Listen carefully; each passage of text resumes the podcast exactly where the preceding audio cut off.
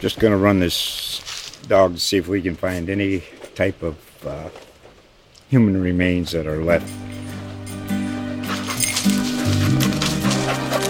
Listen to Where Secrets Go to Die The Disappearance of Derek Hennigan. From the Detroit Free Press, a new podcast set in the woods of Michigan's Upper Peninsula. Available on Apple, Spotify, Freep.com, or wherever you get your podcasts. Good morning and welcome to another episode of CCT Live, the Cape Cod Times Live Facebook news broadcast, coming to you every Thursday at 9 a.m. I'm news editor Patrick Cassidy. And I'm joined today by a reporter, Kristen Young, who covers the towns of Dennis and Yarmouth and is now old hat at CCT Live. Been on it a few times. This week, we'll talk about the ongoing negotiations around offshore wind energy uh, coming ashore in the town of Yarmouth, one of your towns that you cover, the theft of flags from a Route 6 overpass, and a new look at a 44 year old mystery and its connection to Jaws, a, a, murder mystery, no less. The big story this week, however, was one you covered the funeral for Kevin Quinn, and we'll talk about that as well. We'll then take a look forward to a super cool story coming up about the search for life on other planets, uh, in, in the oceans on other planets, no less. You can look back at past episodes and follow along at home by going to our website and checking us out on all our social media Facebook, Twitter, Instagram. Um, Yarmouth officials this week uh, balked at a offer from an offshore wind energy company that's planning to come ashore there, and, and you covered that story. Kristen, what can you tell us about it? That's right. So Vineyard Wind is seeking a host community agreement with Yarmouth. Um, the company is trying to bring an 800 megawatt cable from their proposed wind farm southwest of Martha's Vineyard through Nantucket Sound and Lewis Bay, onshore in Yarmouth, and then through the town to an existing electrical substation in Barnstable.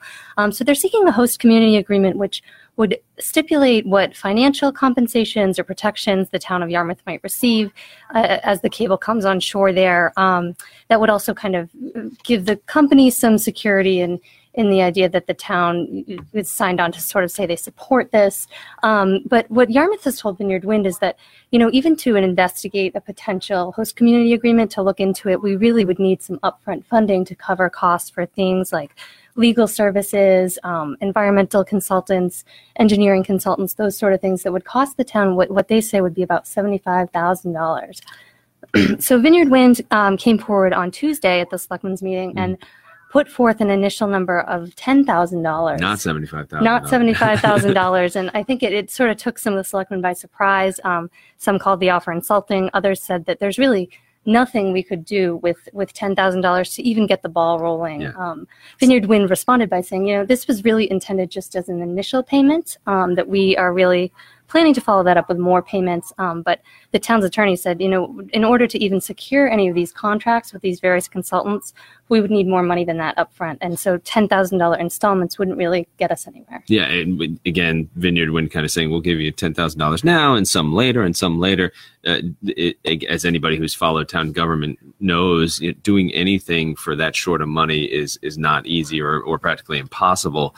Um, so Yarmouth is pushing back. And I think you said it was a, somebody said it was a joke. Selectman Mark Forrest said it was a joke or insulting. He even called it. So it sounded like it was a little bit of a tense meeting. Um, and now Vineyard Wind doesn't necessarily need this community host agreement, uh, but as you said, it's it's nice to have because it assures them that basically the town won't be fighting them all along the way. That's correct. Um, there are various state agencies who would be the ones that ultimately decide whether this cable is allowed to come on shore in Yarmouth. Um, so whether or not Yarmouth agrees uh, to go forward with a host community agreement you know what the the ultimate impact of that is is could be fairly minimal. Yeah, and this is coming from federal waters, similar to the now defunct Cape Wind project. It's coming along the same route. So a lot of these questions have been raised uh, previously, and, and you would think may have been answered at this point, but because this this project seems like it's uh, much more stable in terms of uh, likely coming to fruition than Cape Wind. It seems like Yarmouth is taking this very seriously and, mm-hmm. and worried about the potential effects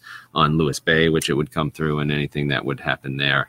Um, so uh, we'll see how that turns out and whether there's any further negotiations that are going on. They're they they're going back to the drawing board, I think, at Vineyard Wind. Yeah, I think Vineyard Wind said they want to take some more time to talk with town staff and see what their needs are, and they'll come back to the table. Um, town administrator Daniel Knapik said, you know, that that's really wasn't sure how to react to that. He said we were very clear from the beginning that seventy-five thousand dollars would be a starting point um, for this sort of pre-post community agreement agreement, um, and that that a cap like a ten thousand dollar cap just wouldn't be acceptable. He was saying there was no miscommunication. Vineyard Wind says, "Oh well, we really meant this." Mm-hmm. Um, there were a few other uh, offshore wind energy stories related uh, somewhat to, to Vineyard Wind as well. In in most cases, or in some cases, uh, that uh, a couple other reporters covered this week. And just to go through them, you can check them out on the website as as well. But um, a company that didn't get the bid to sell electricity into the uh, state to the state's uh, electric distributors, uh, the utilities there, uh, came out and said that they they were going to rearrange their turbines. Now, again, some looked at this and said, well you don't really have a project yet because you're not you don't have anybody to sell your power to. Bay State Wind, which is this uh, or um, it's a 50-50 venture between Eversource and a Denmark uh, uh, company, said, "Yeah, well, we're still going forward with our plans. There is going to be further RFPs, uh, requests for proposals to sell energy to into the market in the state.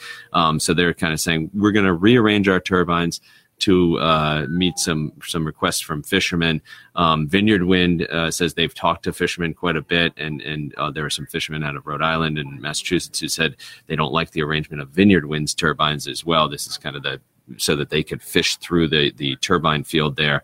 Um, so there's a lot more on the story that Colleen Cronin wrote for us on that, and kind of the back and forth there, and then again, stretching back to the days of Cape Wind, if you will, uh, the Alliance to Protect the Nantucket Sound, which was one of the major uh, opponents and, and, the major opponent group uh, that that um, really a lot of their work led to probably Cape Wind's downfall in some respects, has come out and said that they uh, want to seek permanent protection for Nantucket Sound from energy development. Um, this wouldn't affect a cable like Vineyard Wind's uh, cable, they say, um, but they've asked the congressional delegation for our uh, state to go down to, to Washington and seek this permanent protection. This had come up periodically when Cape Wind was being discussed, uh, but never really got any traction. And, and I think the thought at the time was that it would be so targeted at Cape Wind that politically there was so much uh, uh, contention there that it wouldn't uh, be something that you could do. But now with Cape Wind not going forward in Nantucket Sound, it seems like it may get some more traction. We'll have to wait and see on that one. Mm-hmm. Um, well, uh, we, we've, uh, I guess, for many years at this point, um, uh, been following uh, a mystery out of Provincetown uh, from from way back in 1974, um, where a dog walker uh, found a body in the dunes out in Provincetown um, in July. It had the body had no hands. Um, it was really a, a very kind of dramatic find and obviously and and uh, i was actually looking back through some of our archives about kind of with the coverage at the time um, and nobody knew who this was and and to this day doesn't uh, nobody knows who it is um, get was the the mystery was given the name lady of the dunes mm-hmm. um, and uh, they they have over the years uh, repeatedly tried to solve this mystery. They've done uh, reconstructions of, of what the face of this woman uh, might have looked like and tried to get the word out to get people to, to come forward and, and say they uh, knew what was going on. And uh, there's uh, some new, I guess, life to that to that investigation. Um, do you read Stephen King? Um, uh, here and there. My dad used to be a big Stephen King reader, and so the books were always floating around our house growing up. Uh, his his son Joe Hill, uh, who's also an author, um, had done a post about three years ago, and he had he said he was reading about the Lady of the Dunes, and then he was watching Jaws, um, uh, which uh, I think he said he watches it every year. I think I watch it every year. Mm-hmm. I mean, it's one of those movies, certainly on the Cape, that you, you watch because it was filmed in Martha's Vineyard. Um, and it was being filmed in 1974 at the time uh, that this body was discovered. I think its filming started in May and went straight through October filming was a mess on Jaws. They, they, everything was getting screwed up, and, and it went way over uh, the amount of time that they expected to film it. Um, but in any case, while he was watching Jaws, uh, uh, I think uh, again at that point, I think that was the 30th anniversary of its release or something, um, or maybe it was the 40th anniversary at that point in, in 2015. He saw this person in the crowd, and he said, that looks like the reconstructions that I've seen of the Lady of the Dunes. And so he had this idea, wrote a blog, and uh, recently somebody was uh, doing a podcast about the making of Jaws and raised that again. And then it just kind of took off, and, and various media outlets have picked it up and, and kind of run with this idea of could this be the, the Lady of the Dunes? Um, there's a lot of you know description that's been provided of of this woman that was found in the dunes, and uh, uh, Joe Hill, uh, Stephen King's son, says that lines up with uh, this person uh, that they've seen in the movie who was who was kind of not even an extra. She was in a crowd shot, um, and he's zoomed in on her. And you can go to our website capecodtimes.com and take a look for yourself at the reconstruction and at the uh, the image itself from Jaws and and uh, you know think for yourself i guess as to whether or not it could be the same person. Um, i don't think anybody knows for sure or, or, will know for sure anytime soon but it is another potential uh, solution to that to that mystery. So we'll have to wait and see uh, what comes of it. Um, uh, a mashpee man was charged uh, this week with uh, stealing police and fire flags from an overpass in barnstable. Um, what can you tell us about this story kristen yeah, so someone um, who was in the area of that overpass saw the person take the flags and called police. Um, Barnstable police were able to trace the plates of um, that car. The witness saw the plate numbers, was able to pass them on to police, and traced it to a home in Mashpee, where Mashpee police waited and arrested Alexander McGee, who is a 27 year old Mashpee man. Um, and he's being charged with injury to a memorial fence or flags and with larceny of property worth less than $1,100, according to Barnstable Police. Um, those flags have a lot of meaning to a lot of people. Um, we spoke with Yarmouth Deputy Police Chief Steven Xiarhos, who said the flags are made specifically by a World, World War II veteran. Um, and they're designed to be able to be clamped onto the bridge so they're difficult to remove. They cost about $90 each. I guess two of them are related to um, firefighters, and one is a police flag. Is that correct? I think it was two and police, two and, police one and one fire. flag. Yep. Um, and um, said he actually befriended the man who made the flags. Um, after that man made a flag to honor his son, um, Xiarhos' son Nicholas Xiarhos, who died in 2009 while serving in the Marines in Afghanistan. Mm-hmm. Um, And, and police also said, you know, this is a bittersweet because there have been so many tragedies lately. Um, Xiarhos referred to the recent death of Sean Gannon um, and other law enforcement officials from around the state. Um, another interesting piece of this is that the arresting Barnstable officer was Officer Anson Moore, who was actually the father of a Falmouth police officer who was recently shot. Um, that officer is Ryan Moore. He was grazed in the neck during a shooting on um, July 27th. Um, another officer who was also shot. Uh, they've both been treated and released and are recovering. Mm-hmm. Um, so police also said, you know, it was difficult to understand. The night that this happened was also National Night Out, which is when um, different departments come out, and it's intended for a time for police and the communities to come together and really sort of be, uh, you know, a, a, good night for for community policing. Um, and I guess McGee didn't give a reason to police for taking the flags either. And and uh, just an update to that: the uh, in the court files uh, the next day, he there was a reason given, if it is a reason, if you will. I think he told the officer that it was a stupid street prank. So, in terms of you know a reason, I don't think uh, anybody is appeased by that. Uh, mm-hmm. You know, again, these are all allegations that that he's done this. Um, uh, and then I think one of the charges was was changed from the injury to a memorial to vandalism of private property or something like that. So it, it is interesting because these overpasses, this overpass in particular, was dedicated uh, to first responders. First responders appreciation overpass is what I think it was. It was dedicated earlier this year. I think there was a um, uh, rotary where they had uh, flag poles set up, but then over the overpass itself, uh, these flags are hung, and people who are driving down Route Six can see them in in many places. But this is uh, I guess, considered an official, you know, overpass uh, dedicated to first responders. Um, this had happened before from this overpass, where I think a Plymouth man had had taken uh, some police flags were up there before it was kind of officially dedicated as an overpass, and he was arrested as well. And I think he ended up uh, agreeing to um, write an apology letter to Xiarhos because he was the one who was providing the flags and, and pay him restitution. Um, but it is an interesting situation because uh, these flags uh, are on overpasses, and there was some question back when that first uh, arrest occurred as to whether they um, are allowed on the overpasses. I know veterans' flags have been put in, put up on the overpasses, and at one point, I think the state had come in and said you can't put any flags up. They got pushback on that, and then they said, "Well, you can put flags up if they're uh, related to veterans." And then public safety agencies, I think, is what they gave as another uh, um, kind of ad hoc policy at the time. Now that this overpass is officially dedicated, I guess it carries some more weight. Um, although the change of that charge indicated to me that maybe they were looking at it less as from the memorial standpoint, more of just kind of a strictly vandalism standpoint. Um, so it'll be interesting to see how it plays out. I know the uh, gentleman, Mr. McGee, had his bail raised from a 250 to a 1000 which he has paid and has gotten out. But, um, you know, stupid street prank, if it is, if the allegations are true, uh, certainly I think a lot of people would agree with the first part of that and, and you know, uh, question how you couldn't know in this environment when you take a police flag or something along those lines what the reaction was going to be. And mm-hmm. police reacted quickly. I mean, it, we, we were listening to it on the scanner and they were all over this, and this, and they said, especially in light, as you said, of the recent uh, deaths that have occurred, and also it occurring on National Night Out. Mm-hmm. I mean, the night when police are, are supposed to be out uh, interacting with their community and kind of coming together to have something like this. They were they were quite upset about that. Um, uh, uh another area where there was a lot of kind of connections um, between you know police, uh, veterans, the military, um, and and another tragedy uh, was the death of Kevin Quinn, I think it was now a couple weeks ago at this point.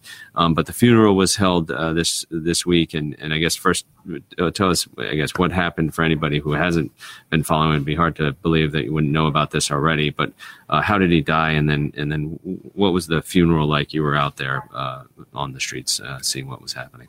So Quinn was killed, like you mentioned, it was a few weeks ago on July 28th.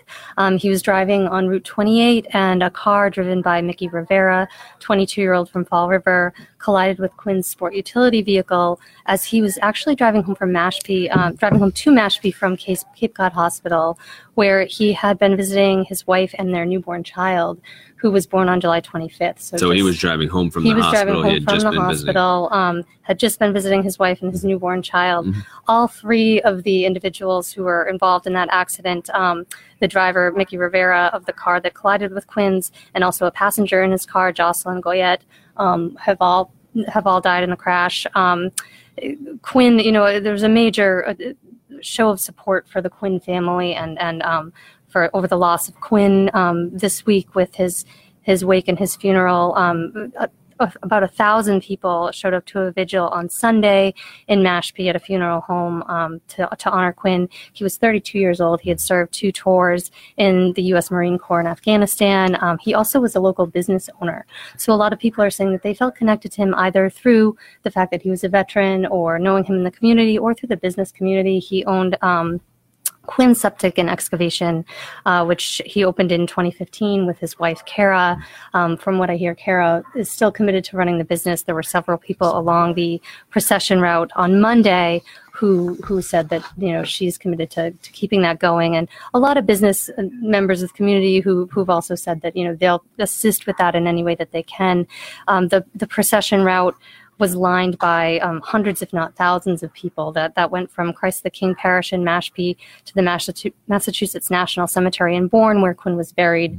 Um, there were, you know, flags along the route, construction vehicles with, with massive flags flying, flags flying from the backs of pickup trucks, um, and people just standing there. You know, when the procession actually passed, people going in the opposite direction were pulling over and putting their hands over their hearts to just show their respects to the Quinn family. Yeah, and again, whether they knew him directly or they knew of him or they knew of this story, uh, people were really clearly moved. And a, a, again, it was one of those kind of processions that you often see with police. Uh, mm-hmm. We've we've seen that this year, certainly with uh, uh, Sean Gannon's funeral, or you see it with a um, a survey, an actively serving military member. It's certainly you know people come out and support um, somebody who's served and and then is out. Sometimes you see it, and and uh, Um, this seemed to be a combination of sorts because he did have connections with uh, some local police departments in terms of knowing people and, and I think wanting to potentially look at becoming a police officer himself potentially. Mm-hmm. Um, uh, but also there were so many factors in this um, that either you know made people very angry um, or or frustrated them. Uh, Mickey Rivera was somebody who had uh, um, some very serious uh, um, allegations against him in terms of a, a, killing that took place in Fall River, I believe, back in 2015, um, and he was still kind of going through that that court process. He had been arrested for an OUI in uh, Barnstable um, earlier this year. Yeah, just in June. Uh, just in June, exactly. And and and the frustrations that were expressed when Sean Gannon was was killed, um, and the the concerns about the, his uh, alleged uh, killer being out um, and the system not working, the justice system not working. Those all resurfaced here as well when people were looking at Mickey Rivera, who was being chased by the police at the time. Mashpee police had started a chase uh, in their town and crossed over the border into Cotuit, into Barnstable, um, and there are still open questions about you know whether uh, the officers there. I know the Mashpee police chief has said that he has an internal investigation going on to figure out whether his officers followed all the protocol in terms of how that chase was handled. Um, so there are all these different factors. Again, you know, veterans, the the justice system, uh, the the story itself about a, a, man who had a young family, he was just starting out his family, had served his country, and then came back and was starting a business. I mean, you really couldn't have put together uh, a number of factors uh, that made for something that, again, people were going to react to, react to powerfully. And you saw it out on the streets when they were out there. So there were a lot of people who, you know, whether they, they mentioned their anger about um, why Rivera was was able to be in the position that he was that resulted in Quinn's death, or others who just said they were very saddened by it. I spoke with a woman who was um, actually a nurse at the maternity ward at Cape Cod Hospital, and she was there with her three month old son. And she said, you know, having a newborn herself, she just felt so much for, for Kara, Quinn's wife, and um, said, you know, it was supposed to be the happiest day of her life, and now she's faced with burying her husband and the father of her child, and um, several others who who echo those sentiments. Yeah, and she's been incredibly gracious. I know she put a, a statement out on uh, Facebook the other day thanking uh, a long list of people for their support, and obviously um, this this show of support that you witnessed and and that we had uh, um, plenty of photos and video in our our uh, paper mm-hmm. about uh, was something that I think touched her as well. Um, so we'll be you know certainly following the continued investigation into the crash. Uh, into the chase and and uh, certainly you know anything that comes of that uh, going forward. Um, uh, looking forward here, uh, we're going to be having a story coming up in the paper um, by Christine Legere, who covers uh, Falmouth and the, the Woods Hole scientific community. Uh, she uh, is going to be looking at a scientist who t- who had a talk, I think, this week, and she's following up on that about robots that he and others are working on that will explore life in oceans on other planets. So not just life in the oceans, which some people say getting to the bottom of the ocean is as difficult as going to another planet, uh, but actually considering sending robots to these other planets to look at life in oceans. Cape Cod, you know, we have all sorts of great uh, science that goes on here, and, and it seems like all roads lead here, and uh, apparently even from other uh, planets. So we'll we'll see we'll see what happens with that story. Definitely going to uh, be one that I'm going to read closely. Uh, thanks again for joining us. Thank you, Kristen, for being on again. Appreciate it. Um, tell your friends, share the link, and feel free to reach out to any of us. Uh, all our uh, email addresses are on uh, our website, capecodtimes.com, where where news on Cape starts. Thanks again. Until next week, have a good morning and good luck. Just going to run this dog to see if we can find any type of uh, human remains that are left